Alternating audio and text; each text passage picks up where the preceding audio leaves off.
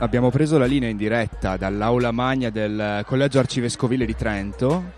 Io sono, io sono, Giovanni, con me c'è Michele. Buongiorno Giova. Siamo un altro giorno in diretta. Sì, veramente un periodo di full, veramente pieno full. Di, di eventi e noi non ci facciamo mancare niente, ci facciamo trovare pronti anche questa mattina per l'inaugurazione e il passo d'avvio del Religion Today Film Festival per inaugurarlo anche radiofonicamente sulle onde web di Samba Radio, chi meglio del direttore artistico Andrea Morgan. Ciao Andrea, buongiorno.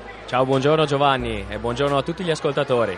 Beh Andrea, come va? Il lavoro svolto in questi giorni finalmente sta per eh, dare i suoi frutti in questi mesi, vorrei dire, non in questi giorni.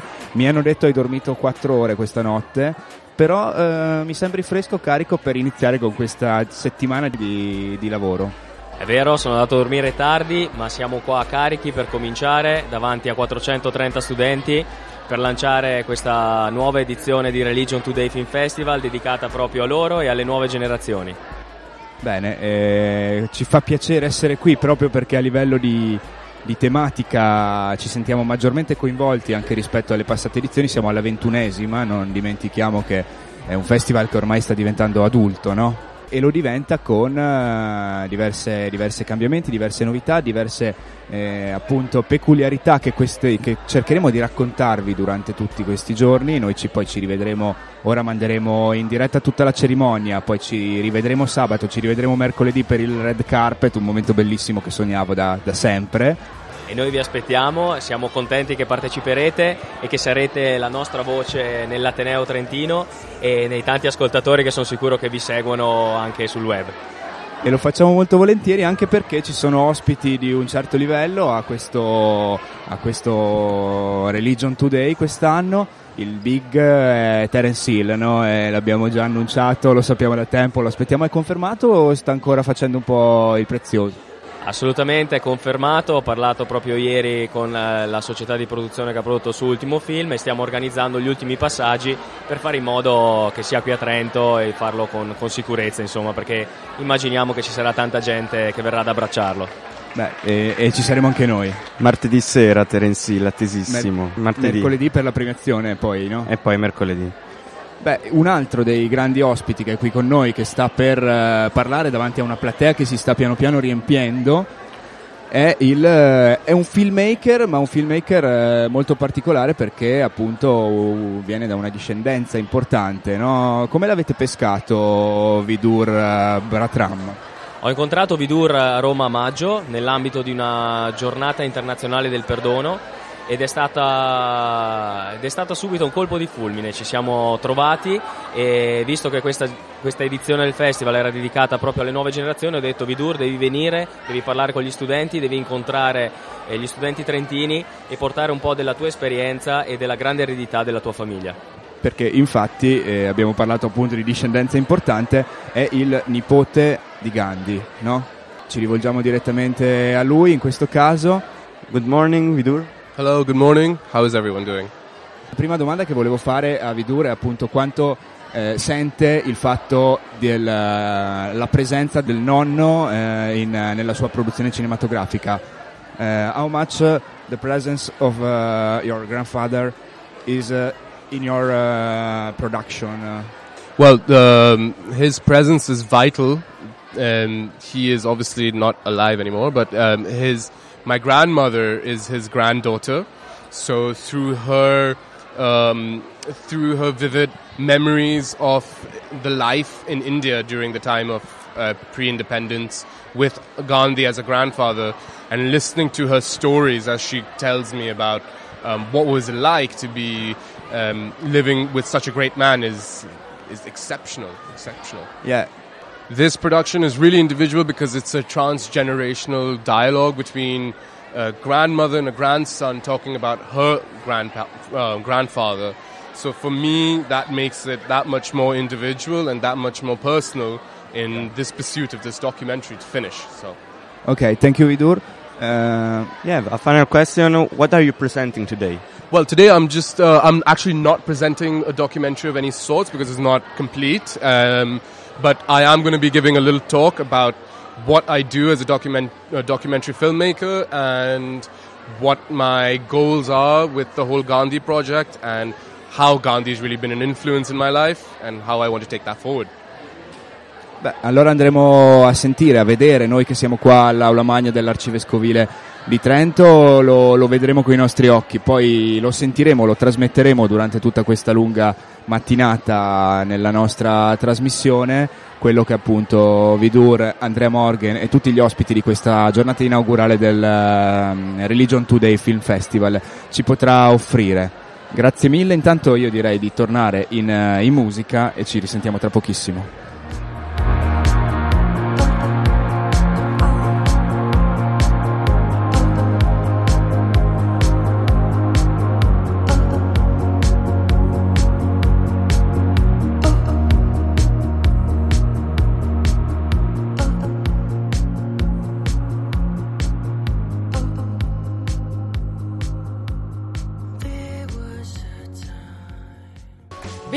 Ventunesima edizione di Religion uh, Film Festival, Religion Today e parte proprio da voi per, ragazzi perché quest'anno l'edizione è dedicata alle nuove generazioni, anche in, confronto, in un confronto reciproco con le vecchie generazioni. Alla spicciolata stanno arrivando anche eh, tanti ospiti che in questi otto giorni animeranno eh, la città, in particolare il Teatro San Marco, ma anche il Cinema Modena e in particolare anche il centro eh, missionario diocesano dove è stata allestita una tenda di Abramo dove eh, tutti voi potrete incontrare eh, gli ospiti. Diamo subito anche il benvenuto, sono arrivati dal eh, Nepal e dal Bangladesh i primi registi che sono in prima fila e diamo anche il benvenuto ad Asaf Ut eh, Daula che è il fotografo, chi ha firmato, pluripremiato fotografo bangladese che ha firmato il poster che potete vedere qui eh, sul palco, il poster, questa bellissima eh, foto che rappresenta la eh, ventunesima edizione del Religion Today Film Festival. Ma entriamo nel vivo di questa mattinata dando subito il benvenuto sul palco ai nostri ospiti con un forte applauso a Don Luigi Verdi fondatore e responsabile della fraternità di Romena, Vidur Baratram, pronipote di Gandhi, prego sul palco, Andrea Morgan, direttore artistico di Religion Today Film Festival, Francesca Zanoni, la professoressa Francesca Zanoni, interprete, Ringraziamo anche il Collegio Arcivescovile di Trento per aver messo a disposizione l'aula eh, magna e quindi prima eh, di dare la parola ai nostri ospiti e anche a voi, perché sarà un dialogo, un confronto reciproco, il eh, benvenuto alla professoressa Marta eh, Dalmaso, vicepreside delle superiori del Collegio Arcivescovile di Trento per un saluto. Prego, professoressa Dalmaso. Bene, buongiorno a tutti, a nome, anche a nome del Preside voglio dare il benvenuto anzitutto ai nostri ospiti e mh, a tutti voi studenti, anche agli studenti che eh, vengono dalle altre scuole. Un benvenuto a Vidur Baratram e a Don Luigi Verdi e un grazie in anticipo per l'esperienza che vorranno farci vivere oggi, per il mos- messaggio che vorranno lanciarci. Ecco, noi eh, ci sentiamo di dover vivere questa, questo momento insieme come un'occasione per confrontarci con due esperienze molto speciali, così diverse all'apparenza, così lontane dal punto di vista geografico e forse anche culturale, ma esperienze accomunate dal forte impegno per la costruzione di un mondo più bello, di un mondo migliore per tutti di un mondo migliore in cui possano trovare risposta le nostre domande più profonde, il nostro desiderio, la nostra aspirazione alla pace. Noi vogliamo confrontarci seriamente con queste esperienze, lasciarci interrogare, lasciarci condurre, perché poi spetta a noi fare la nostra parte per un mondo più bello, un mondo migliore, un mondo in cui trovino risposta alle nostre domande più profonde di pace e di amore. Quindi grazie e auguro a tutti voi che si possa uscire da questa sala più ricchi e più pronti a fare la nostra parte.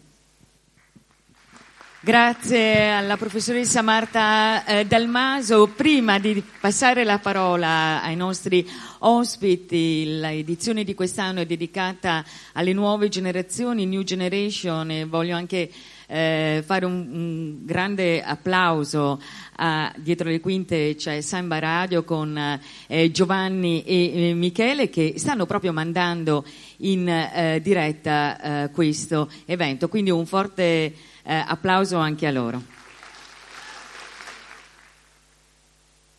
E quindi diamo il via al nostro dialogo. Prego Andrea. Grazie ad Antonella. Buongiorno a tutti anche da parte mia. Come state? Siamo pronti per cominciare questa ventunesima edizione di Religion Today Film Festival? Non vi ho sentito ragazzi?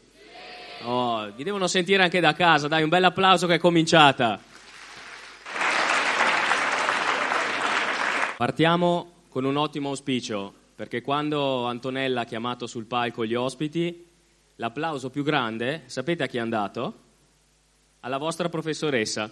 E questo vuol dire che lei è una buona professoressa e sta facendo un gran lavoro con voi. Quindi facciamole un altro grande applauso perché avrà tanto da lavorare. Sono molto felice di essere qui oggi con tutti voi, sono felice che il festival cominci dagli studenti, cominci dal Collegio Arcivescovile, che ringrazio. Siete tantissimi, spingevate per entrare e questa è la cosa più bella, il regalo più grande che avete fatto a me e a tutto il mio staff che è qui con noi.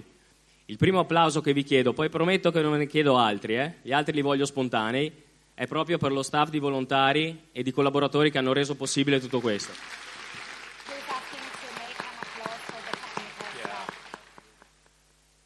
Bene, adesso non perdiamo altro tempo. Qui seduto vicino a me c'è un caro amico, una persona speciale, un giovane, ha pochi anni più di voi, ha 26 anni, si chiama Vidur Baratram e il suo bisnonno era una persona davvero importante. Chissà chi era. Lo diciamo tutti insieme forte? Grazie. Esatto, il suo bisnonno era il Mahatma Gandhi. E per me è una grande emozione cominciare questo festival proprio con Vidur, con un membro di questa importante famiglia, per il grandissimo messaggio di pace e non violenza che lui ha lasciato, un messaggio che trovo ancora attuale al giorno d'oggi. Io farò alcune domande a Vidur, poi se ci fosse una o due domande di qualcuno di voi particolarmente curioso, vediamo di ascoltare anche la vostra voce, perché questa edizione è tutta per voi ragazzi, ok? Allora Vidur, grazie intanto di essere qui con noi. La prima domanda è proprio questa. Quanto ha influito nella tua vita essere il pronipote del Mahatma Gandhi?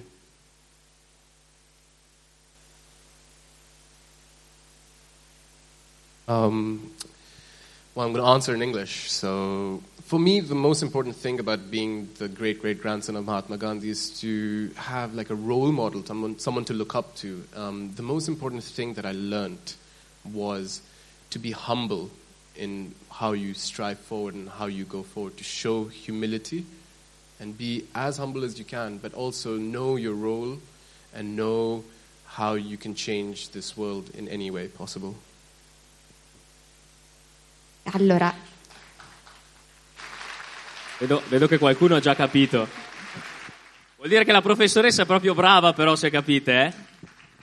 La cosa più importante di tutti dell'essere pronipote di Gandhi è il fatto di avere a disposizione una figura eh, da, ammirare, da, ammirare, un ruolo, un, una persona con un ruolo importante nella mia famiglia che mi ha insegnato prima di tutto ad essere umili e l'umiltà come strategia per combattere e per ottenere il più possibile.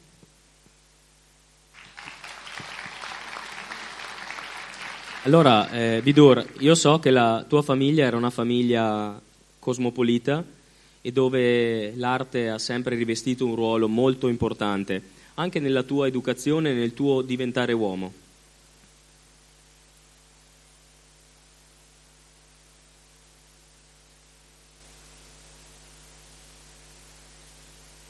Um, when when you think of family in India, you really think of a conservative family that um, almost restricts you from doing stuff and makes you head in a direction, whether it's being a doctor or a lawyer. My family was very different. They they helped me pursue my true passion, which was um, wildlife and, and, and save the tiger, which was the main reason why I picked up the camera and through that, obviously, with my lineage and my family, I was able to start producing a short documentary. So, being a part of the arts uh, for me, and I feel for everyone, whoever is younger and whoever is coming up in this world, should be as equally important as um, pursuing higher education. So.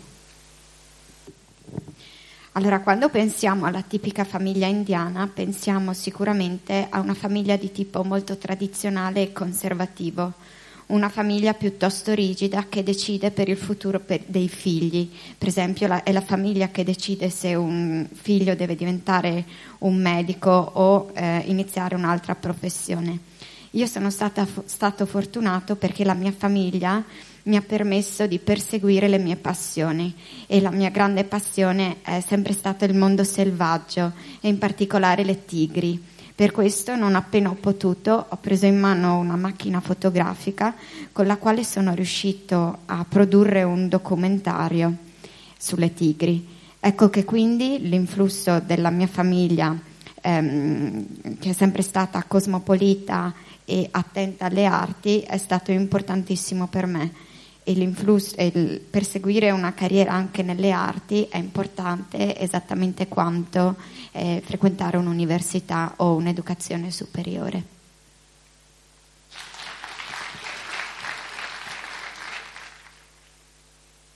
Tu Vidur sei un regista, sei un documentarista.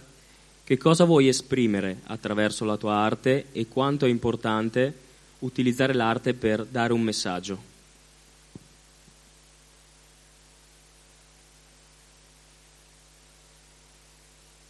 Um, as a film director and an upcoming uh, producer and whatnot, um, I feel that this art is unique. It's particular. It's it's incredible. At, in your fingertips, you have a mobile phone, which you can produce a short five-minute documentary, upload it on YouTube, and there you go. You're a filmmaker in a sense.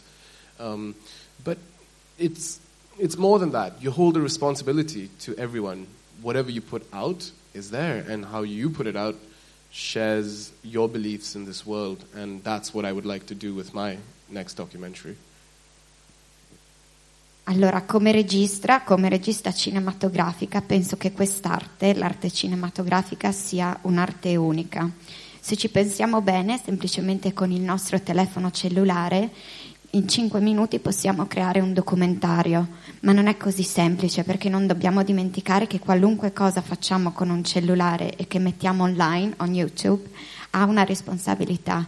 Quindi la sua missione è quella di avere questa responsabilità nel divulgare i documentari che crea.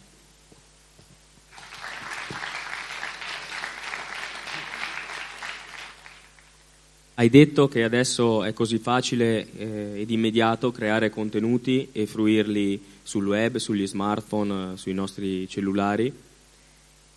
Che responsabilità però abbiamo noi come giovani nel postare queste cose online, nel fruire questi documentari, nel guardarli?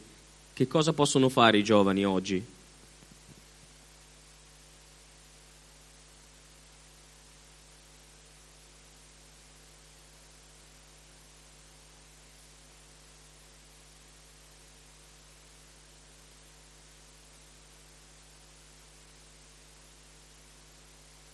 Um, it's it's important that you send out your message, your beliefs, your ideas and values onto what you produce. But I, you know, the, the people people have asked me this before, but the the main thing, guys, is to have fun in what you do. Because if you don't have fun in what you produce, then what are you producing? Really, what are you what are you going to produce if you're not if you do if you do not have a passion in what you produce? Um, then don't produce it at all. Until and unless you find that passion to produce something and to, to show the world, um, keep keep striving, keep striving for it. Allora, sicuramente prima di tutto è importante divulgare e rendere il mondo partecipe dei propri ideali e delle cose in cui si crede. Tuttavia non bisogna dimenticare che bisogna mettere passione in quello che si fa, cioè bisogna divertirsi, bisogna divertirsi nel creare anche ideali grandi. Quindi prima di tutto bisogna trovare la propria passione e poi fare della propria passione un'arte.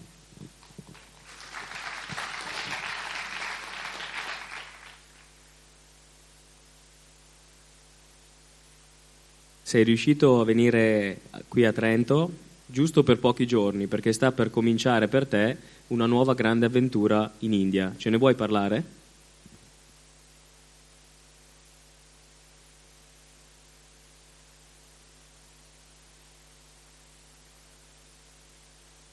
Um, I was invited here for a week. Um, then, unfortunately, I couldn't stay longer than two days because I head back to India on Sunday night, and I immediately start working on a big Netflix TV show that is taking place in New Delhi. And I'm going to be assistant director to that show, um, which was about the culture of India and the culture of um, life in a slum. Um, I can't say more because I'm bound by contract.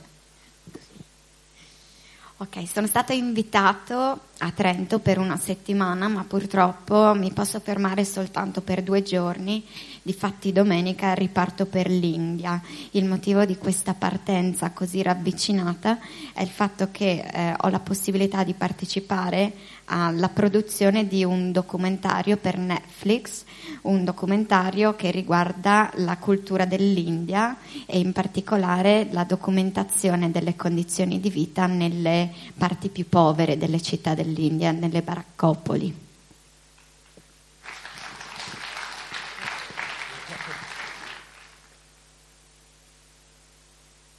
Quindi ritornerai eh, nel tuo paese di origine e io ti volevo chiedere, tu hai vissuto tanti anni negli Stati Uniti come studente e ci sei stato diversi anni in una società fortemente capitalista e consumista dove l'importanza dell'individuo eh, è maggioritaria rispetto a quello della comunità, dove vieni valutato per quanto guadagni, per i vestiti che porti, per la macchina che guidi. Quanto è diversa questa società occidentale dall'India, dal paese delle tue origini?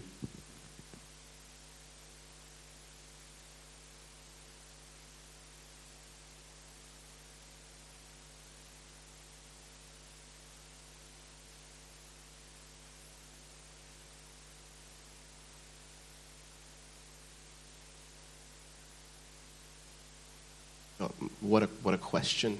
Um, are you sure? You want, I can answer this for like two days straight. I mean, it's uh, it's it's a tough question. Wow. Uh, studying in America for five years was was a was a real challenge for me. It was different. It was very much based on how much you earn or how much you make. The difference is between America and where I'm from, India, is the fact that in America you are really considered and judged upon how much you earn and what how much money you can make within one year. In India, it's more about your you know self belief. It's more about your community that you live in, the part of it, how you help others to evolve, how you help yourself to evolve, whether it's through spirituality or whether it's through the arts. Um, in America, it's really just a race, and if you finish first, you're the best. If you finish second, forget about it. Allora, per rispondere a questa domanda avrei bisogno di almeno due giorni. Ehm, in ogni caso io sono vissuta negli Stati Uniti per cinque anni e ehm, questo periodo è stato per me una sfida continua, ehm, soprattutto perché negli Stati Uniti la gente giudica e ti considera in base a quello che guadagni, quindi una persona vale in base quanto, al proprio salario annuale. In India le cose sono diverse perché ciò che conta soprattutto è il senso di comunità, il senso anche spirituale di comunità, quindi il modo in cui una persona può crescere spiritualmente e il modo in cui una persona può dare il proprio contributo alla comunità.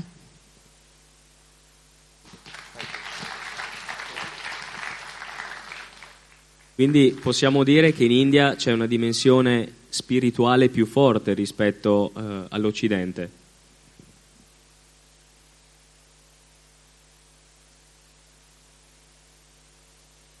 Um, spiritual um, spirituality plays a very important role. So you see a lot of people, whether from the west or from the east, coming into India and learning the spiritual course, way of life.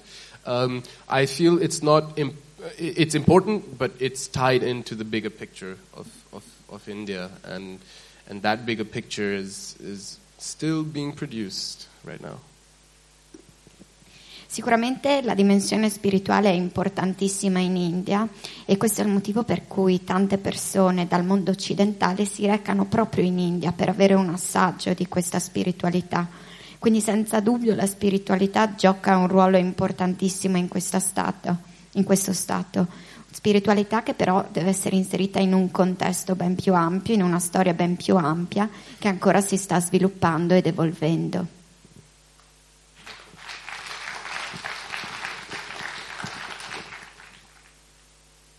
Quando io studiavo scienze per la pace a Pisa, il messaggio eh, di Mahatma Gandhi mi è arrivato dritto al cuore. Questo messaggio di, di pace e di non violenza, secondo te è ancora attuale oggi in India e nel mondo?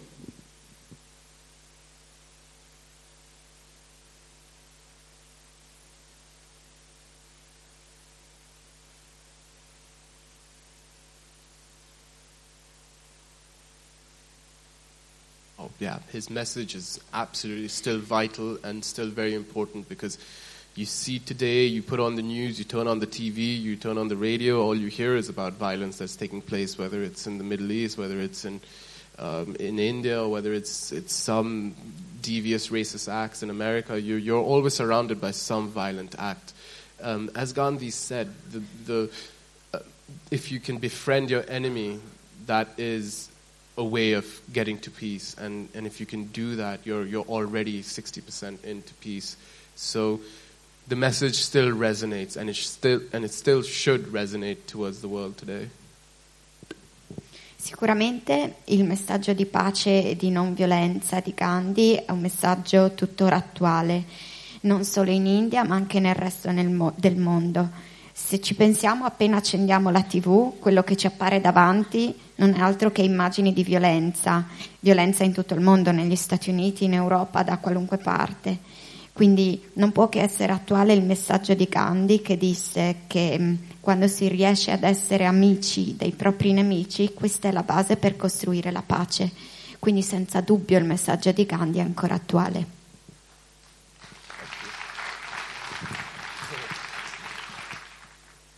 Quindi mi sembra di capire che il tuo punto di vista è che indipendentemente dal credo religioso o dalla società in cui si viva, eh, o se si ha fede o non, non, non la si ha, o se si è semplicemente spirituali, ci sono dei valori universali che andrebbero insegnati e trasmessi ai più giovani.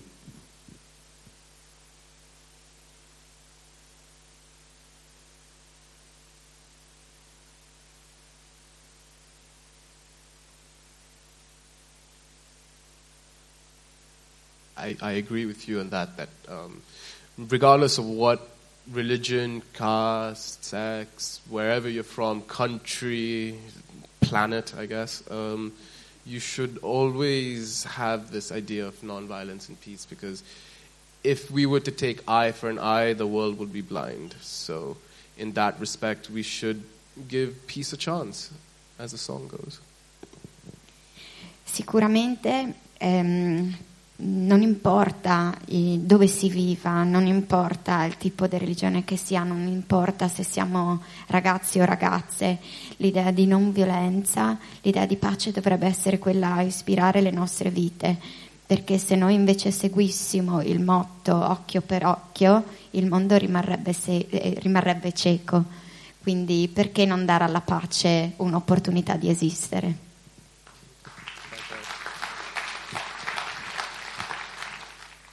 Grazie Vidur, io sono molto contento che sei qua a Religion Today Film Festival, è la tua prima volta eh, a Trento. Come ti sei sentito accolto in questa città e in questo festival? Secondo te quanto è importante avere festival come Religion Today che lavorano strenuamente per la pace, la difesa dei diritti umani, la valorizzazione delle differenze, la cultura del dialogo?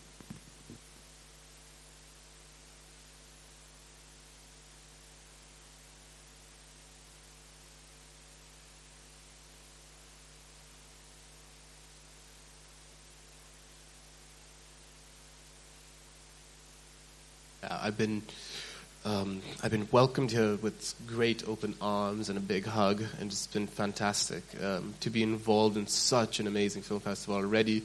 Um, I think the idea is to have a dialogue with everyone from different religions and to speak about one thing and one thing only how religion really does put forward the notion of love and, and nonviolence. And I feel that um, this is the right platform and to involve the youth such as you guys today in this auditorium is is the best thing to move forward and to to put that seed of of love is is the best thing we can do as film producers and and um, managers of this festival.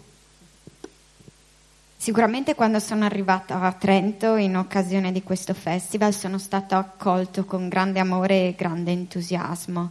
L'idea alla base di questo festival è di parlare di una sola cosa alla fine, e cioè di come alla base della religione, di qualunque religione, ci sia amore, non violenza.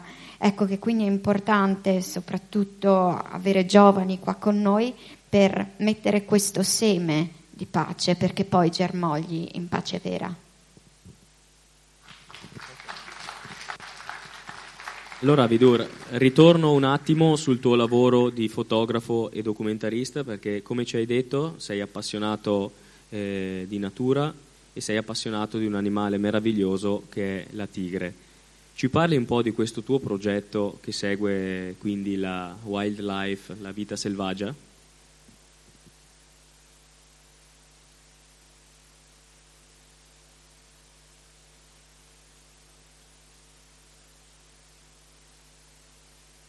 Um, my real job, my nine to five job, is um, I work in helping with um, Save the Tiger and Tiger Project in India, and we are trying to promote as much as we can to help this beautiful endangered animal to exist and coexist with humanity.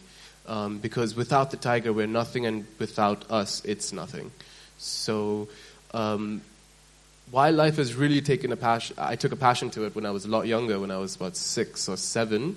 That's when I really decided that this was going to be something that I pursued, um, and I fell in love with the forest. So, as a filmmaker, I go out and strive for seeing the most beautiful animal walk in front of me, and that in itself, for me, is a spiritual journey that I like to continue. Allora, il mio vero lavoro, quello che faccio la maggior parte del tempo, è quello di aiutare a salvare le tigri, questi animali in via di estinzione, affinché le tigri siano in grado di vivere e convivere insieme agli uomini. E, ehm, mi sono appassionato alla natura, alla natura selvaggia fin dalla tenera età, da quando avevo sette anni.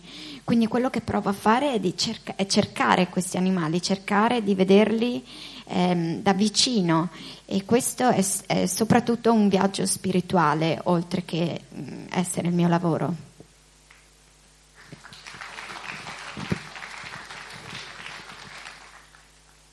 Sei impegnato quindi nella difesa di un animale in via di estinzione, sicuramente uno dei tuoi valori è la protezione dell'ambiente che ci circonda. Per questa generazione, per i ragazzi che hai davanti, quanto è importante prendersi cura anche del pianeta.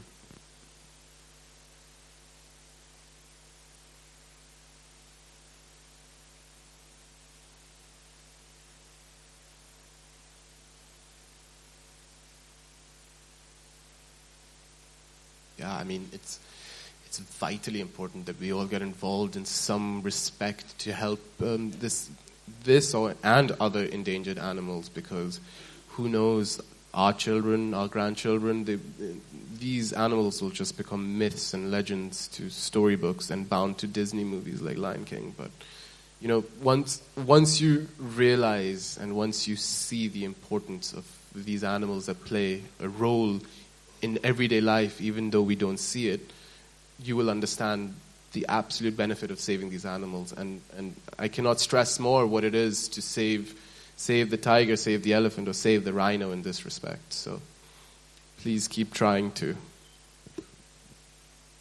Sicuramente è importantissimo ehm, che i giovani imparino a rispettare l'ambiente, la natura e che siano coscienti dei problemi relativi ad essa e dei problemi mh, inerenti agli animali in via d'estinzione, altrimenti ci ritroveremo a vedere questi animali soltanto nei film o nei cartoni della Disney. È importante avere coscienza del fatto che ogni animale ha un preciso ruolo all'interno dell'ecosistema, quindi è importante continuare a far crescere questa coscienza ecologica.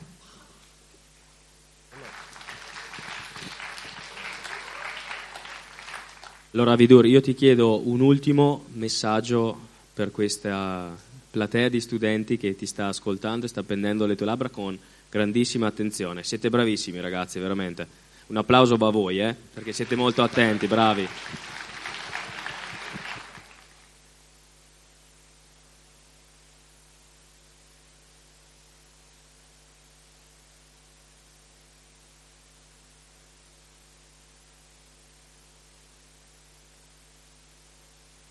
Um, first of all, thank you for listening to me. I know if I was in your place, I would probably be asleep by now, but that's another that's another matter right there.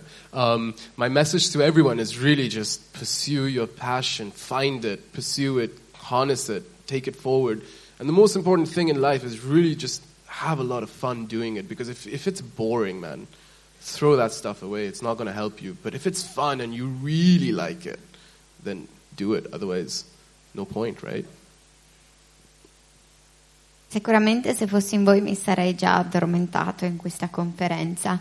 In ogni caso il messaggio con cui vi voglio lasciare è quello di trovare una passione, trovare qualcosa che veramente vi piace fare, trovare qualcosa in cui veramente credete e impegnarvi fino all'ultimo per riuscire a realizzarla, altrimenti non c'è nessuna ragione per vivere.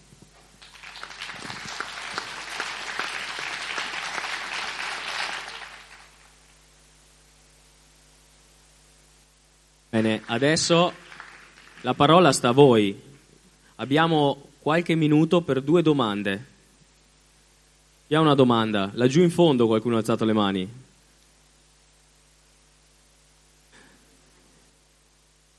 Potete chiedere qualsiasi... Eccola qua. Eccola qua, vieni, vieni. Vieni qua vicino a me. Vieni, vieni, vieni qua, vieni, vieni. Un applauso, è stata coraggiosa, eh?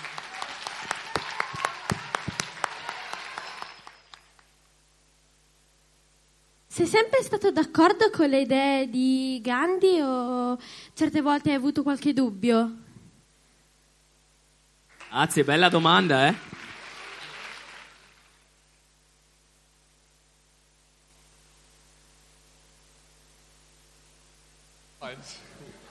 Wow, that's a question. My God, that, that takes me right back to the core of my existence. I don't know. Uh, Have I agreed with most of what Gandhi has said? Have I? I mean, to be to be honest, most of my what I've learned about Gandhi has not really been through a book. It's been through my grandmother's retelling of her stories of her grandfather. So for me, Gandhi is yes, he is the Mahatma, and Mahatma is global. Mahatma can belong to not only to India, but Mahatma can belong to South Africa, can belong to America, can belong to the UK.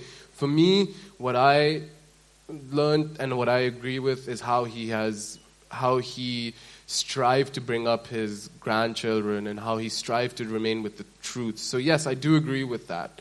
Um, and for the disagreement part, I I can't really say right now. I don't know. È una domanda difficilissima, quasi esistenziale. Ehm, sicuramente una cosa interessante è che quello che io conosco di Gandhi non l'ho imparato dai libri, ma l'ho imparato da quello che mi veniva raccontato in famiglia, ehm, da mia nonna, di come viveva Gandhi. La cosa che più ho ammirato e ammiro di Gandhi è il fatto che ha sempre lottato per la verità, ha sempre lottato per ciò in cui, per ciò in cui credeva e è rimasto fedele alla sua verità. Per quanto invece riguarda eh, le parti su cui non ero completamente d'accordo su Gandhi, queste non ve le dico. Grazie mille, Vidor. Abbiamo tempo per un'altra domanda. Eccola là. Vieni, vieni qua anche tu, vieni, vieni. Che ti sentano tutti, forza. Bell'applauso, così vi voglio, bravi.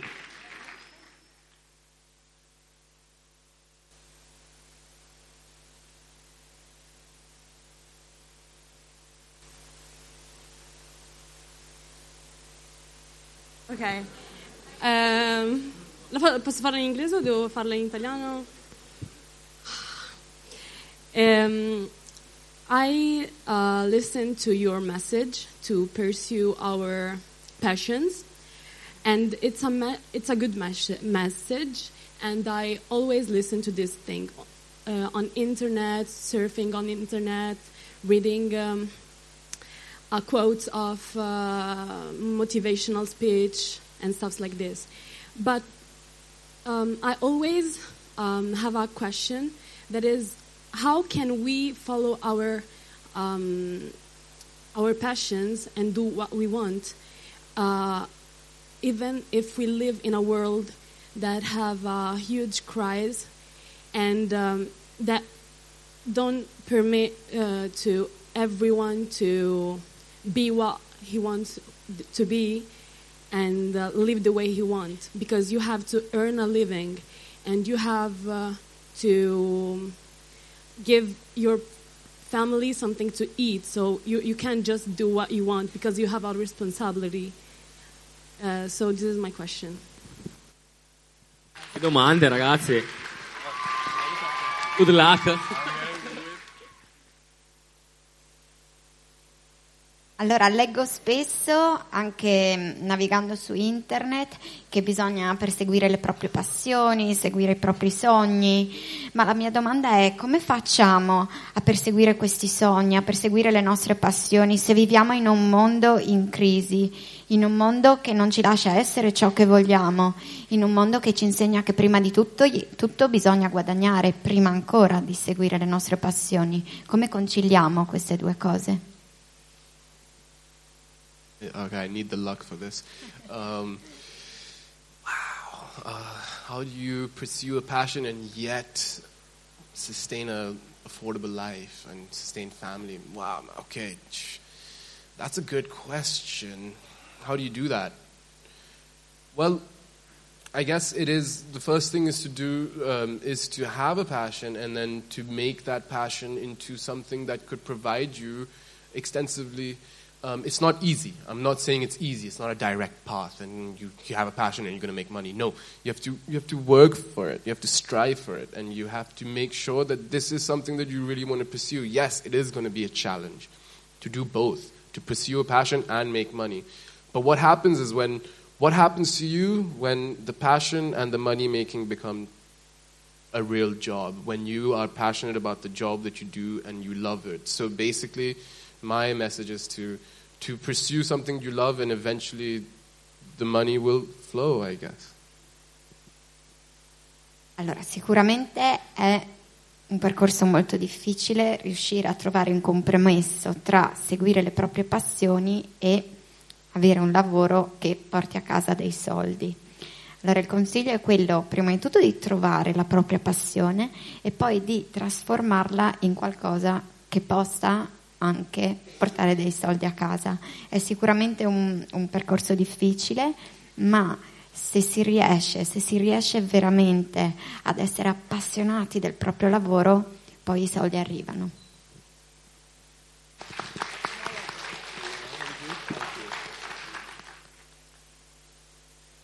Sì,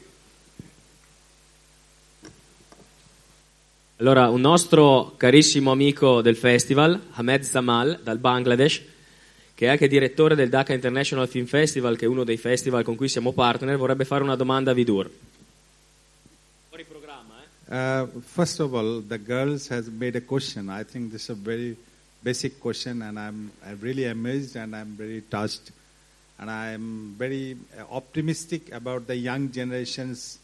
It's not that they are only in internet or they are only in a Facebook or they are in uh, something gossip or anything, but they learn, they study, they have a very sharp IQ, and they can make a very good question. Thank you very much for your question. But uh, with the answer of his, I just want to add something. You have to, your dream, first of all, your passion, dream, and the determination that is, I want to do it.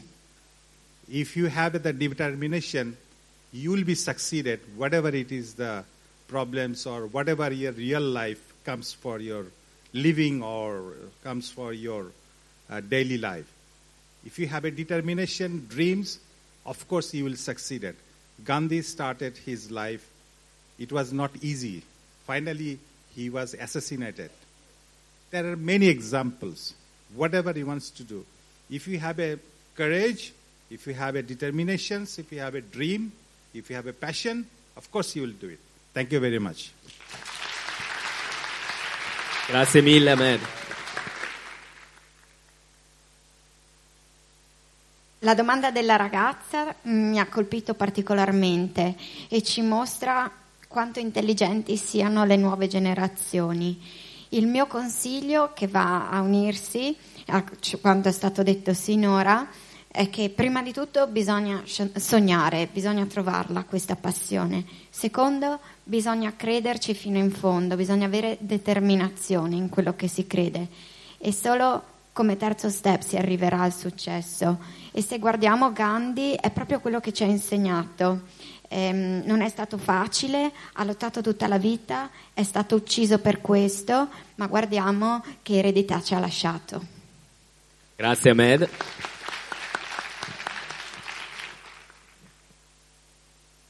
E Ahmed mi ha fatto quello che in gergo calcistico è un assist bellissimo, sapete tutti cos'è, no? il passaggio prima del gol, perché adesso passiamo a un'altra cosa che a me sta tantissimo a cuore, che è il rapporto anche con le altre generazioni.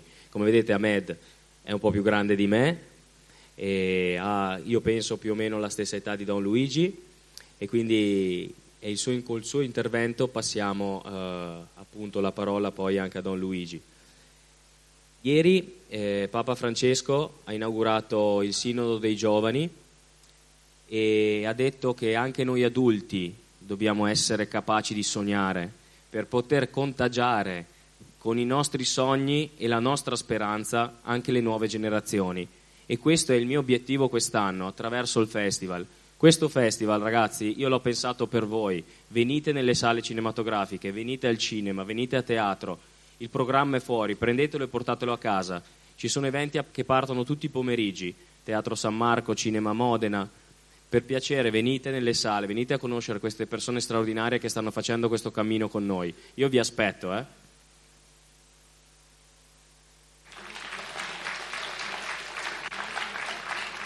E adesso arriviamo a Don Luigi. Io sono emozionato di essere su un palco con lui perché e l'ho conosciuto a maggio, sono andato a trovarlo a Romena, che è un posto straordinario in Toscana, dove lui ha creato una fraternità, un posto di pace, di serenità e soprattutto di amore. La mia mamma mi ha regalato un libro di Don Luigi qualche anno fa e io l'ho divorato. Era un libro breve ma con un messaggio potente, un messaggio incisivo e questo messaggio era che bisogna portare la bellezza nel mondo, perché la bellezza è amore, la bellezza è Dio.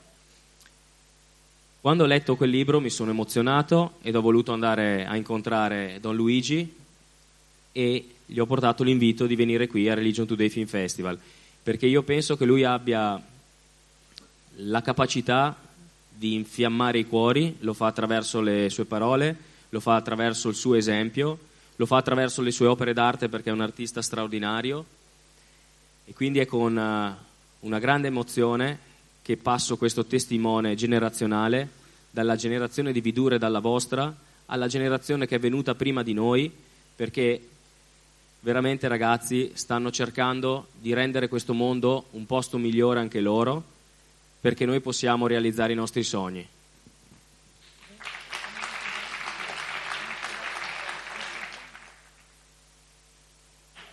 Eh, salve a tutti, so, parto dalle idee di Vidur, bellissime. L'idea di umiltà, l'idea dei talenti, l'idea della responsabilità, della passione. E il fatto perché non dare una possibilità alla pace. Ha detto delle cose bellissime. E io ho un'idea sulla religione. A me, vedete, oggi non mi importa quasi più nulla se uno alza il ditino e dice io credo in Dio o un altro alza il dito e dice io non ci credo, perché il problema serio oggi non è lì, perché è troppo razionale dire ci credo o no. Il problema è se vedi uno mezzo morto per la strada e ti fermi o vai via. Il problema è se cammini o smetti di camminare. Io preferisco chi ancora non ci capisce nulla ma continua e cerca anche a tastoni senza vedere nulla. E l'altra cosa, c'è un brano bellissimo della Samaritana nel Vangelo. C'è Gesù che è in Giudea e va in Samaria, cammina, cammina, arriva a mezzogiorno al pozzo di Giacobbe, incontra questa donna e gli dice ho sete. Non gli dice sono il profeta, il maestro, ho sete, ho bisogno di te. Ma poi c'è una domanda bellissima alla fine di questa donna. Senti, io so che voi della Giudea pregate su un monte, si chiama Gerusalemme, noi della Samaria su un altro monte, si chiama Garizim.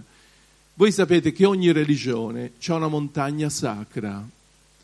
E Gesù dice che non è importante se su quel monte o sull'altro, su quale religione, non è importante quale religione. Lui dice chiunque, chiunque vuol dire chiunque si avvicina a Dio in spirito e verità, lo troverà, altrimenti no. Le due condizioni per incontrare Dio. Essere capaci di accogliere senza essere pieni di noi ed essere sinceri. Conosco tanti della nostra Chiesa cattolica, egoisti da morire, bugiardi da morire. Io non credo che troveranno Dio. Lo troverà qualunque essere umano che accoglie ed è sincero. Allora vorrei provare a dirvi qualcosa di questa modernità. Abbiamo detto prima che la modernità ci ha dato due o tre vantaggi, ma ci ha distrutto un sacco di roba buona. Vi dico le cose che non funzionano in questa modernità, perché io da quando è arrivata la modernità sto male fisicamente. Ci faccio fatica a stare dentro questo mondo.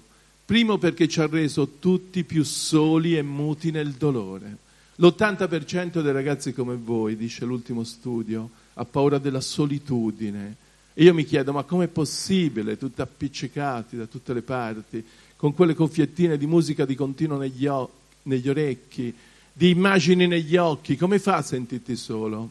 Avete visto che voi andate a piccoli branchi di lupi, di due o tre, perché in due o tre mi guardi, mi vedi, mi ascolti, è un problema di solitudine dentro e secondo muti nel dolore. Una delle cose più terribili che ho dovuto fare è un funerale di un bambino di 13 anni che si è suicidato. Io ho fatto troppi funerali di giovani, qualcosa ci capivo, ma quando un bambino a 13 anni si ammazza, siamo alla frutta. Vuol dire che il dolore che voi avete è muto. Voi avete dei dolori dentro che vi pigiate, non li dite e prima o poi boom siamo tutti più soli e muti nel dolore con questa modernità. Secondo, ci hanno ammazzato la responsabilità. Avete visto, oggi la colpa non ce l'ha nessuno, nella chiesa, nella politica, nella scuola, nei genitori, nei figli. La colpa non ce l'ha più nessuno. Madre Teresa un giorno è a pulire un lebroso.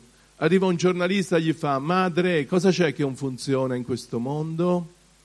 E lei, poverina, si gira e gli fa, signore, quello che non funziona sono io e lei. Capite? Non esiste la società. Io e te. Se una famiglia non funziona, siamo noi due o tre in quella famiglia. Se una storia d'amore non fa, siamo io e te.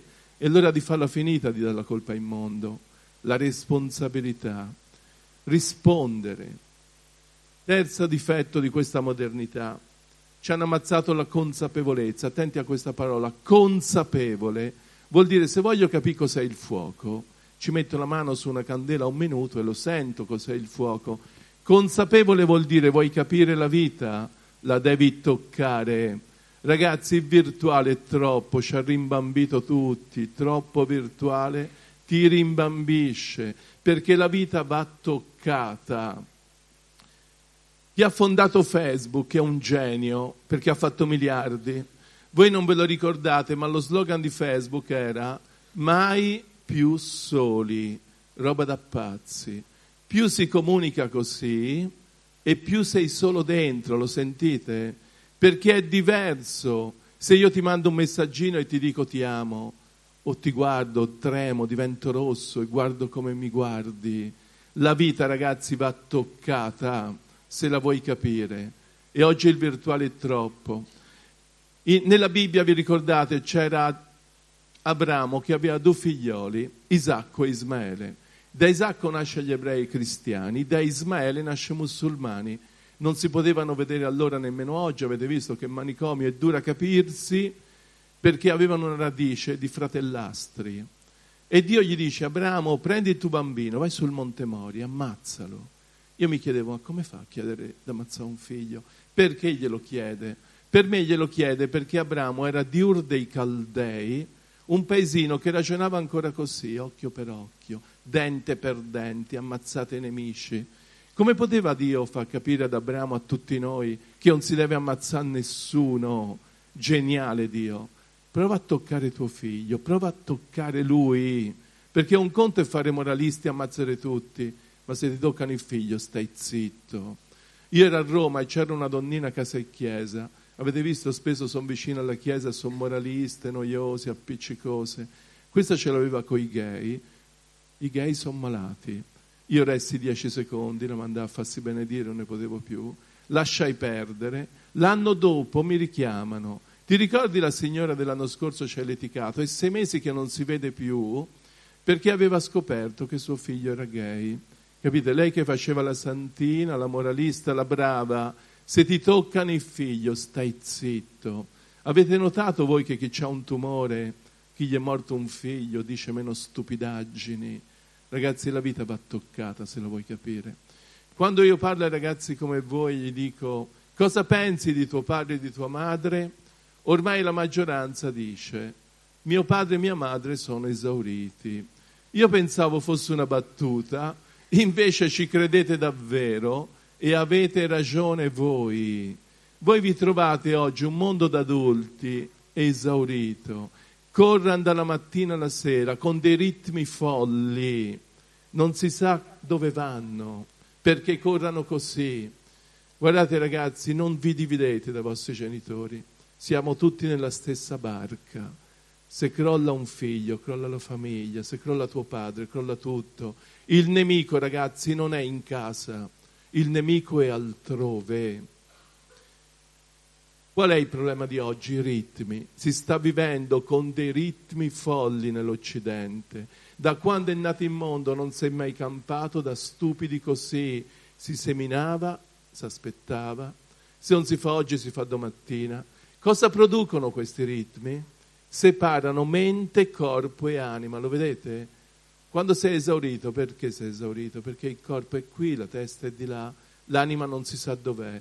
Io mi chiedo, ma come fa oggi un padre o una madre a vedere se te ti droghi, se sei felice o triste? Ma come fa? Io consiglio a tutti i genitori, prima di entrare in casa, di fare un giro intorno al palazzo, ricollegarsi testa, corpo e anima, e dopo entri in casa e lo senti, lo percepisci, capite? Ci hanno ammazzato la percezione che abbiamo solo quando mente, corpo e anima sono uniti.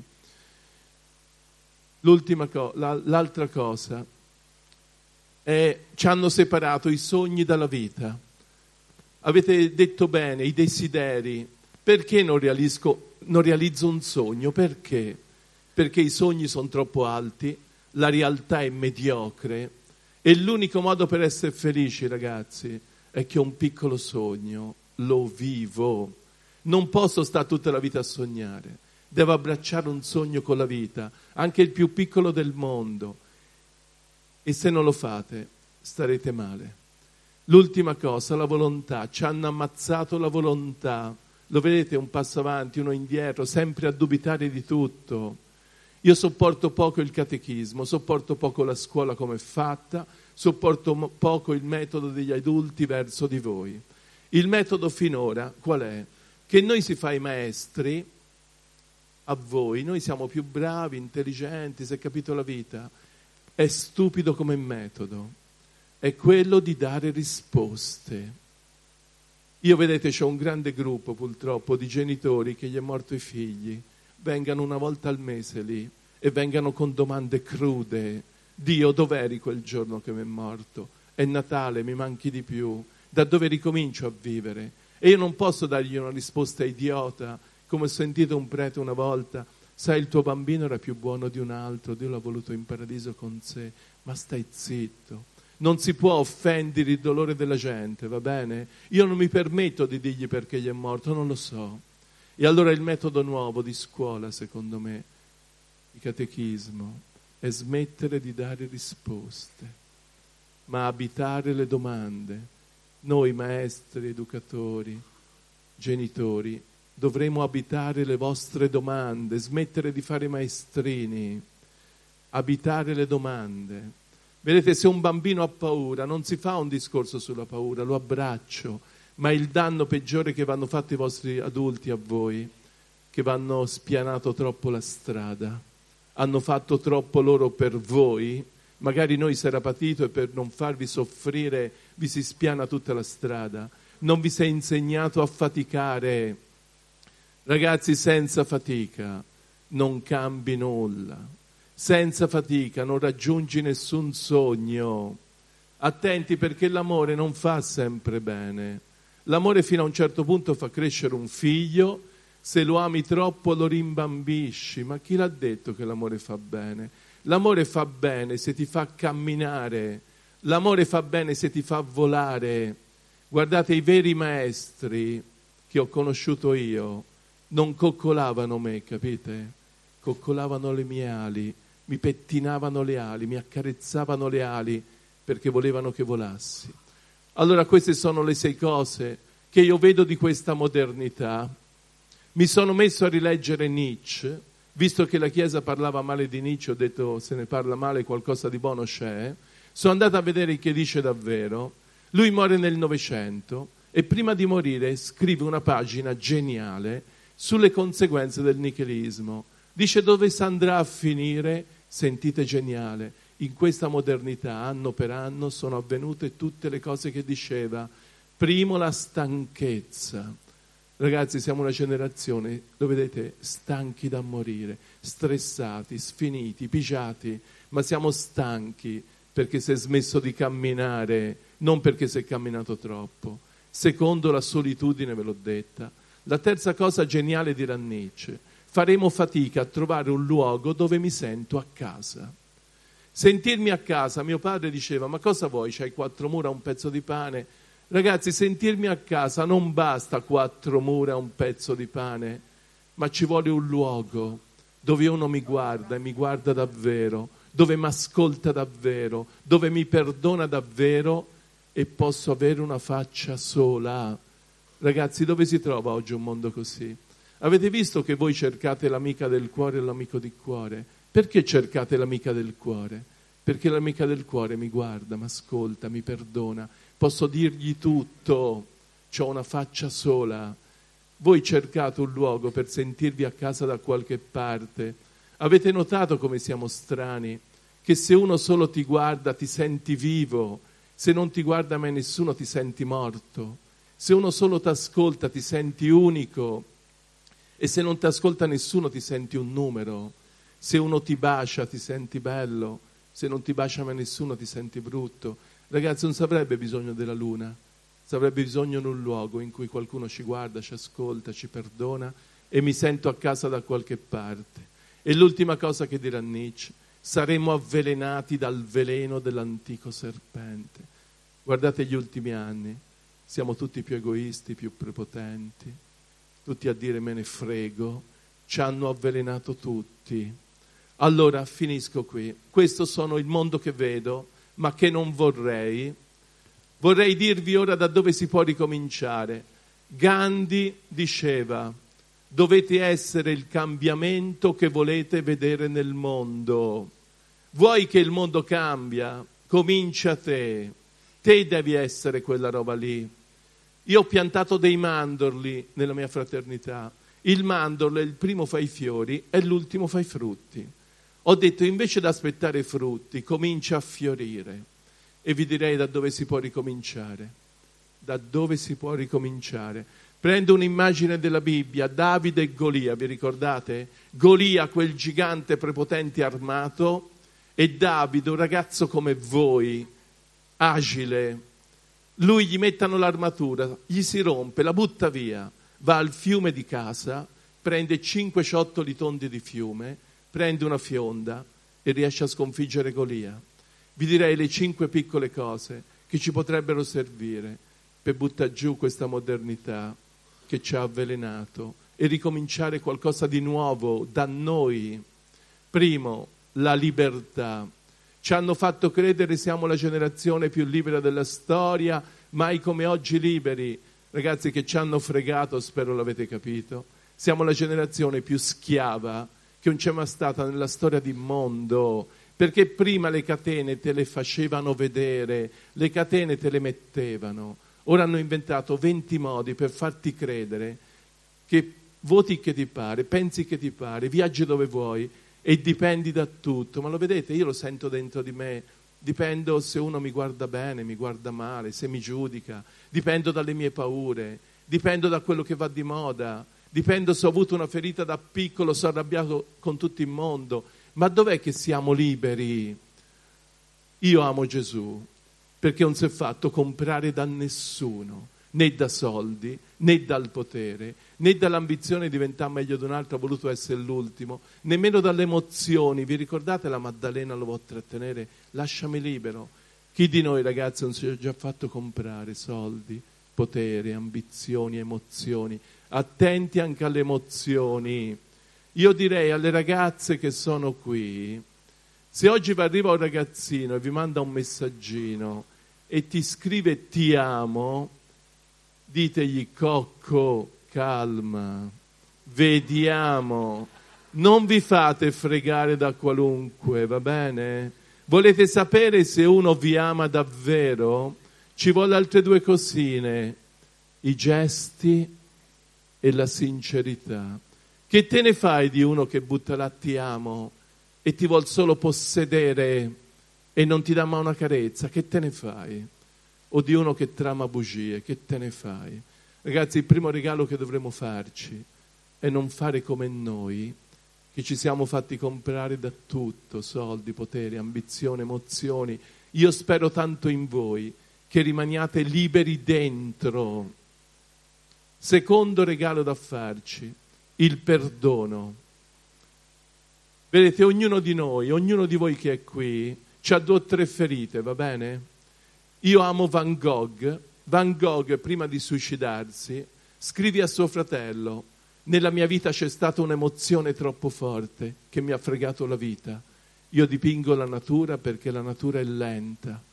Io ho un gruppo, avevo una ragazza violentata e nello stesso gruppo una ragazza timida da impazzire. Quello che faceva impazzire me, che quella timida stava dieci volte peggio di quella violentata. E mi chiedevo com'è possibile. Noi si crede che dipenda dalla gravità. Ti è morto il padre o la madre, si sono separati. Ragazzi, non basta. Dipende anche dalla sensibilità che hai, dalla capacità che hai di reagire o no. Quella ragazza timida si contorceva dal dolore, non riusciva a muoversi. Ragazzi, la sensibilità, ognuno di voi ha due o tre ferite, perché se uno vive non può non averle. Ma se te non fai pace con le ferite, il futuro è finito. Vi dico come ho fatto io. Io odiavo mio padre perché picchiava, gridava e beveva. L'ho sopportato un po' e poi l'ho odiato. I passaggi che ho fatto per perdonarlo sono tre. Primo ho cercato di capire perché grida, perché mi picchia. E un giorno poverino mi dice, sai, io ero il primo di cinque fratelli, mi è morto mio padre, avevo solo dieci anni, ho dovuto fare io il babbo a quattro fratellini. Quando me l'ha detto, ho detto è normale che gridi. Se volete perdonare qualcuno che vi ha fatto male, la prima cosa è capire perché. Ma capire non vuol dire giustificare, va bene? Se uno fa una cosa cattiva è quella, punto. Ma io voglio capire per me perché grida, perché, perché. Secondo, non odiarlo. Io ho un istinto molto violento. Se picchio qualcuno gli fa parecchio, parecchio male. Non mi tengano nemmeno in tre quando mi succede, per fortuna fui prete, mi capita poche volte, ma mi capita se vedo un handicappato preso in giro, se vedo una persona timida offesa dai branco, ragazzi, volo lì e spacco tutto, per tutte le offese che io ho avuto su di me da bambino, me lo ricordo bene, le offese su di me, e perché io ho il sangue di mio padre, capite? Come voi avete sangue di babbo e mamma, avete visto che qualcosa vorreste essere diversa, essere uguale? Io ho una vita che lotto con me per tirar fuori ironia, tenerezza, calma. La lotta vera, ragazzi, non è con chi va fatto male, ma è con voi per non diventare uguali. Io avevo una ragazza, gli ho chiesto, cosa ha preso da tua madre? Niente, la odio, sono tutta diversa. Brava. Dopo un mese arriva la madre identiche, uguali, spiccicate. Se voi odiate qualcuno diventate come lui. È stupido odiare. Ma non basta ragazzi capire, non basta non odiare. Mio padre è morto nove anni fa, ha preso un ictus due mesi prima di morire. Io ho preso il fuoco di Sant'Antonio due giorni dopo, il massimo dello stress. Ho detto mi muore. Sono stato in chiesa a piangere tutta la notte, a trattare con Dio. Ho detto Dio se l'ora prendilo ma glielo dissi arrabbiato, dammi qualche giorno, non me lo portà via subito. E due giorni prima che morisse, buttai fuori i miei quattro fratelli di camera. Davanti a lui, piangendo, gli ho detto, grazie perché mi hai picchiato. Grazie perché gridavi. Se si apre una bottiglia di spumante io ancora mi tappo gli orecchi come i bambini e tremo. Grazie perché la notte, qualunque rumore, un cassonetto, una macchina veloce schizzo, perché lui quando ero bambino mi veniva a svegliare, mi prendeva le basette mentre dormivo me le tirava forte, rideva. L'ho capito dopo perché.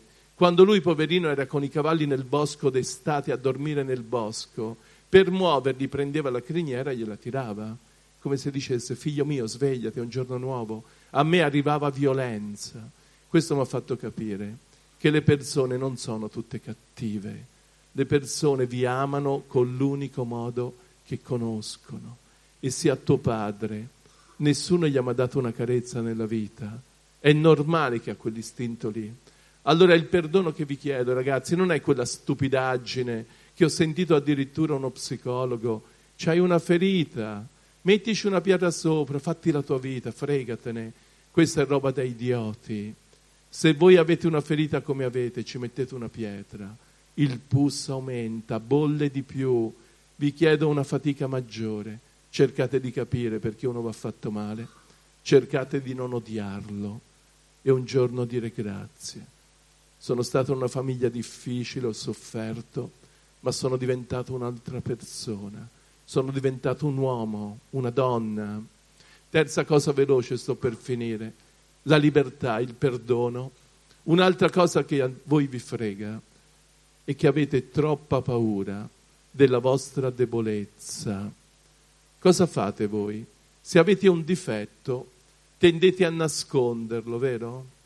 Più lo nascondi, più si vede, più si vede, più tutti ti distruggeranno. Ragazzi, la cosa più stupida è nascondere la tua debolezza, i tuoi difetti. È meglio essere veri. Vi dico come ho fatto io. Io ho fatto il prete sette anni, poi sono andato in crisi, per fortuna ho preso lo zaino, sono andato via per un anno, Bolivia, nei, nei Campesinos, nel deserto in Algeria altri mesi. Sono tornato dal vescovo, ho detto va bene, torno a fare il prete, in quella pieve lì, tutta diroccata, ma la crisi vera l'ho avuta il mese prima di tornare. Ho detto non posso aiutare il mondo come volevo io se non capivo il motivo vero. Sapete il motivo vero? Erano due. La timidezza, io sono timido da morire. Non per nulla lo sentite aggredisco, lo sentite? Uno, due, tre. A volte aggiungo le parolacce per rafforzare le parole, perché i timidi o aggrediscono o scappano. Avete visto? Non hanno un rapporto normale. O ti aggrediscono o vanno via. E i timidi non riescono a guardarti un minuto fisso negli occhi. Stanno dieci secondi e girano il capo. Secondo queste mani, vedete, questi diti tutti tagliati che ho, questa strettoia al piede che ho fortuna che cammino un po' alla buona, perché la mia mamma aveva preso una medicina, il talidomide, che le donne incinta che prendevano questa medicina, tanti bambini, migliaia di bambini sono nati senza braccia e gambe. Mi è andata bene, vedete, mi muovo, camminicchio un po', un po alla buona, ma quando ero bambino mi mettevano il costumino come tutti i bambini, mi buttavano in spiaggia, si giravano tutti a ridere, a guardarmi, a indicarmi, a dire guarda che schifo quello lì, poi ho detto ora basta. Alla vostra età, mi ricordo, mettevo i calzettoni anche in spiaggia per non mi far vedere. Arrivavo alla riva, me li toglievo di nascosto, facevo il bagno, uscivo, me li rimettevo, nascondevo questa mano sempre in tasca nascondevo gli occhi per la timidezza, ho detto ora basta, non posso farla pagare a tutto il mondo per queste mani e questi occhi. E trovai un salmo, la pietra scartata è diventata la pietra angolare. Mi sono detto, perché le due cose più brutte di me, gli occhi e le mani, non può diventare il meglio di me? Ci avete mai pensato se vi è andata male un pezzo di vita? invece di stare a lamentarvi tutta la vita o a farla pagare a tutti, di usarla. I grandi, vedete, sono quelli che gli è andata male un pezzo di vita e l'hanno resa utile. E allora cosa ho fatto? Il danno peggiore per voi, per me, è che non vanno insegnati a faticare. Se volete crescere, ragazzi, bisogna faticare. Se vuoi crescere, non puoi non fare brutte figure non puoi non tremare, non puoi non diventare rosso, non puoi non aver paura se vuoi crescere davvero. Vi dico come ho tolto la timidezza per quelli che sono timidi. Ci vuole un anno, ragazzi, non basta un mese, un anno. Sono stato un anno intero a guardare tutti negli occhi, tremavo così, diventavo rosso come il fuoco. Da dentro mi gridava vai via, passi da stupido e a costo di morire mi ero promesso di non scappare dagli occhi di nessuno. Vedete a me ragazzi ora non mi può distruggere più nessuno, capite? Perché non ho paura di guardare chiunque negli occhi, non ho paura di dirvi faccio schifo con queste mani, ma se io nascondevo l'avreste visto tutti e mi avreste distrutto tutti. Quando Gesù dice la tua debolezza è la tua forza, è la cosa più potente se trasformi la tua debolezza, la tua fragilità nella tua forza, diventi davvero invincibile, perché gli invincibili non sono quelli che vincano sempre, gli invincibili sono quelli che cadono e si rialzano di continuo. L'ultima cosa e saluto che vi faccio. Vedete, la modernità, quando è arrivata, ha ucciso tre cose. La bellezza, la tenerezza e la gioia. È arrivata la modernità e hanno cominciato a costruire delle chiese che fanno schifo, brutte da morire. Hanno costruito delle case pietose, hanno buttato il brutto addosso. Secondo, hanno ammazzato la tenerezza, lo vedete? Tutto violento, aggressivo, veloce, non c'è più gentilezza, tenerezza. Terza cosa, hanno sostituito la parola gioia con la parola felicità e ci hanno fregato la vita. Io ragazzi vi auguro di non farvi ammazzare almeno queste tre cose. Prima di tutto la bellezza. Quando è che voi sentite che una cosa è bella? Facile. Quando senti che non te la meriti. Quando quel ragazzo ti sembra troppo bello per te. Quella ragazza troppo bella per me. Vuol dire che è bella e tutte le volte che dite bello, vuol dire che ce l'avete dentro. Vedete, a me mi garba da morire Giulia Roberts, l'avete presente l'attrice Giulia Roberts? Mi garba da morire, lo sapete perché? Perché è fatta male, Avete visto che ha la bocca esagerata rispetto al viso, gli occhi sproporzionati? Eppure da quattro anni dicono la più bella del mondo. E allora cosa mi vuol dire? Che non è bella la bocca di una ragazza, è bello il sorriso di una ragazza. Non è bello gli occhi di una ragazza, è bello lo sguardo, capite? E allora mi vuol dire che la bellezza non è estetica, tutte queste misure giuste da imbecilli. Ragazzi, la, bellezza non è estetica, è tutto ciò che è vivo, un sorriso, uno sguardo, una danza, ciò che è vivo è bello. A me mi tocca invidiare i ricchi ultimamente, non l'avevo mai invidiati.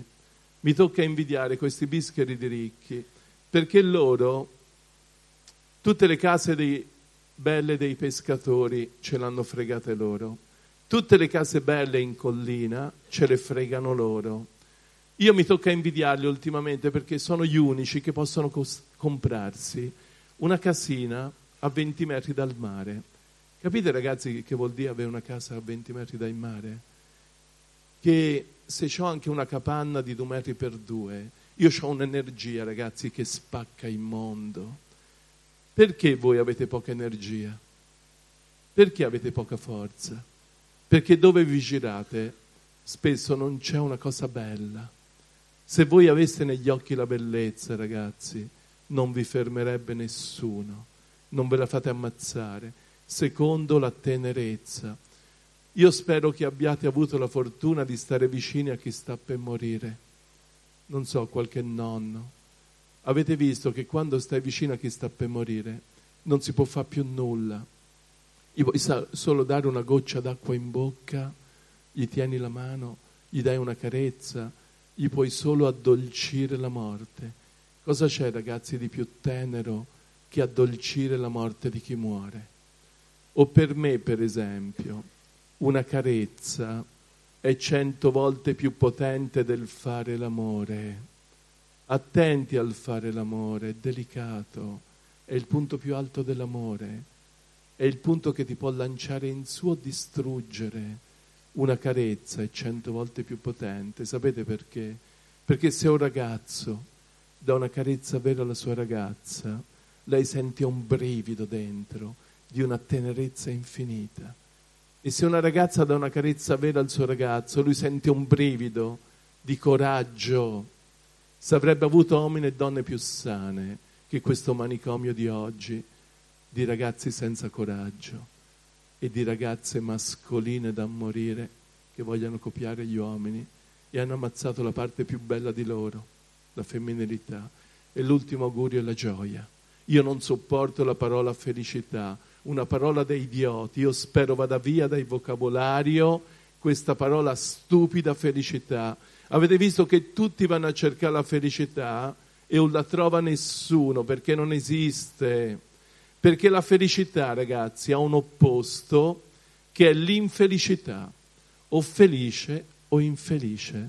E la felicità ha bisogno di condizioni. Se tutto va bene, felice. Se c'è una cosa storta, triste. Che vita è? Io ragazzi vi auguro la gioia, il più puro dei sentimenti.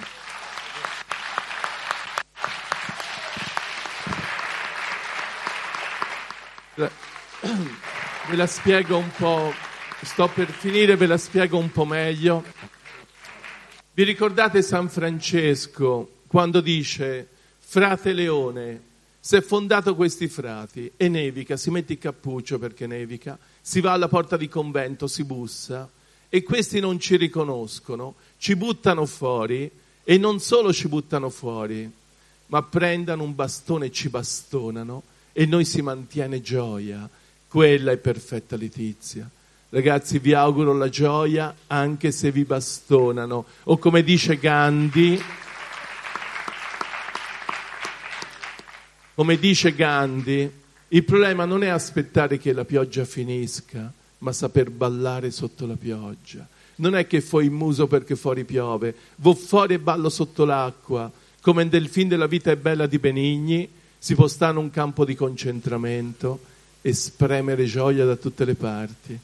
vi auguro la gioia e non la felicità. Ciao.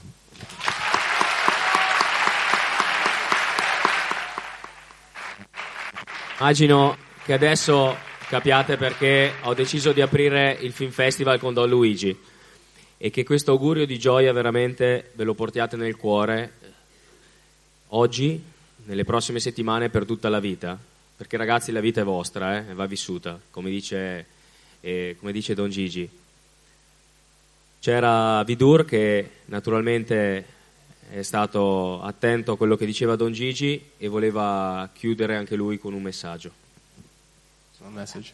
Um, my last message was would be to say to quote from Dr. Martin Luther King was that I actually have a dream. I do have a dream, and the dream is that all of humanity in one side, whether your caste, religion, sex, whatever, meets the animal kingdom, and together we live in harmony. Because that was Gandhi's next step, if he wasn't assassinated, was to create a world where animals and humanity lives together and survives. That was that was my last message.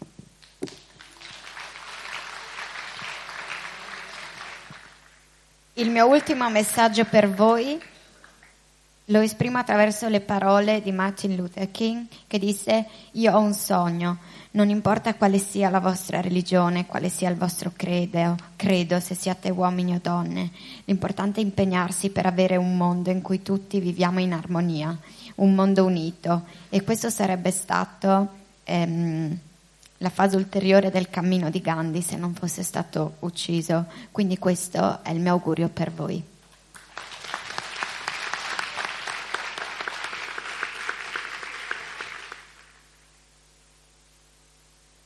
Allora io voglio ringraziare dal profondo del cuore Vidur per essere stato con noi oggi, Don Luigi che speriamo di rivedere presto a Trento perché ci ha dato proprio una bella vibrazione, una bella emozione e speriamo di continuare questo cammino di Religion Today Film Festival proprio nella gioia, perché quello che dobbiamo fare, anche chi di noi come me si occupa di cultura e di educazione, è portare a voi ragazzi la gioia, la gioia di conoscere, la gioia di sapere, la gioia di vivere dentro di voi i vostri sogni, la gioia di crescere, perché crescere è difficile ragazzi, però è anche una figata, lasciatemelo dire, perché l'esperienza, l'esperienza della gioia, l'esperienza dell'amore sono le cose più belle e nessuno ve le può tirare via.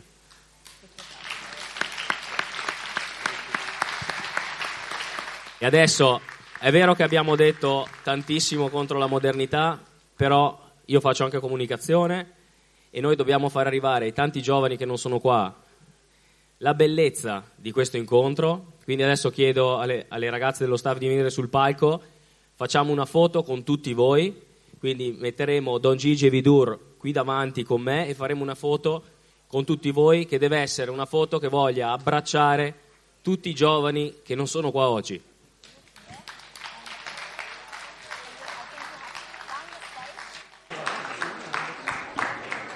Beh, con la foto di gruppo direi che siamo Col selfone chiusura. di gruppo. Sì. Sacrosanto. Salita sul Sacrosanto. palco. Bello, bello, bello. È salita sul palco la nostra amica Sabrina che scatterà la foto de- che riassume, a parte quell'ultima classe che sta scappando già, tutti gli altri devono restare. Devono restare e fare, fare la foto. E... È stato un, un bel incontro Giovanni, eh, prima ha parlato Vidur, eh, poi Don Luigi Verdi, tanti contenuti la platea adesso la sentiamo di nuovo in, eh, nei microfoni, bella vivace e frizzante come all'inizio, però mentre eh, parlavano gli ospiti che sono intervenuti oggi era decisamente attenta e, e partecipe. Sì, eh, adesso c'è voglia di pausa però probabilmente Eh sì, perché eh, è anche ora di pranzo.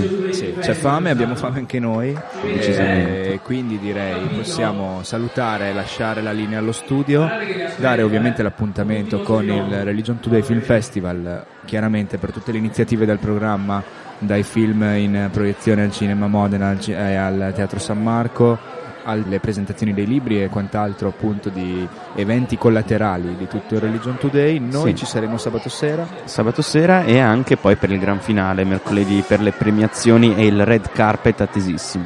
Eh sì, e quindi con questa direi che è proprio tutto dall'aula magna dell'Arcivescovile. Vi salutiamo. Michele, grazie mille per questa mattinata di diretta. Grazie a te Giovanni, l'ennesima diretta di queste settimane. Ci sentiamo sabato sera. And all the critics said that the deal was done. The sun had set.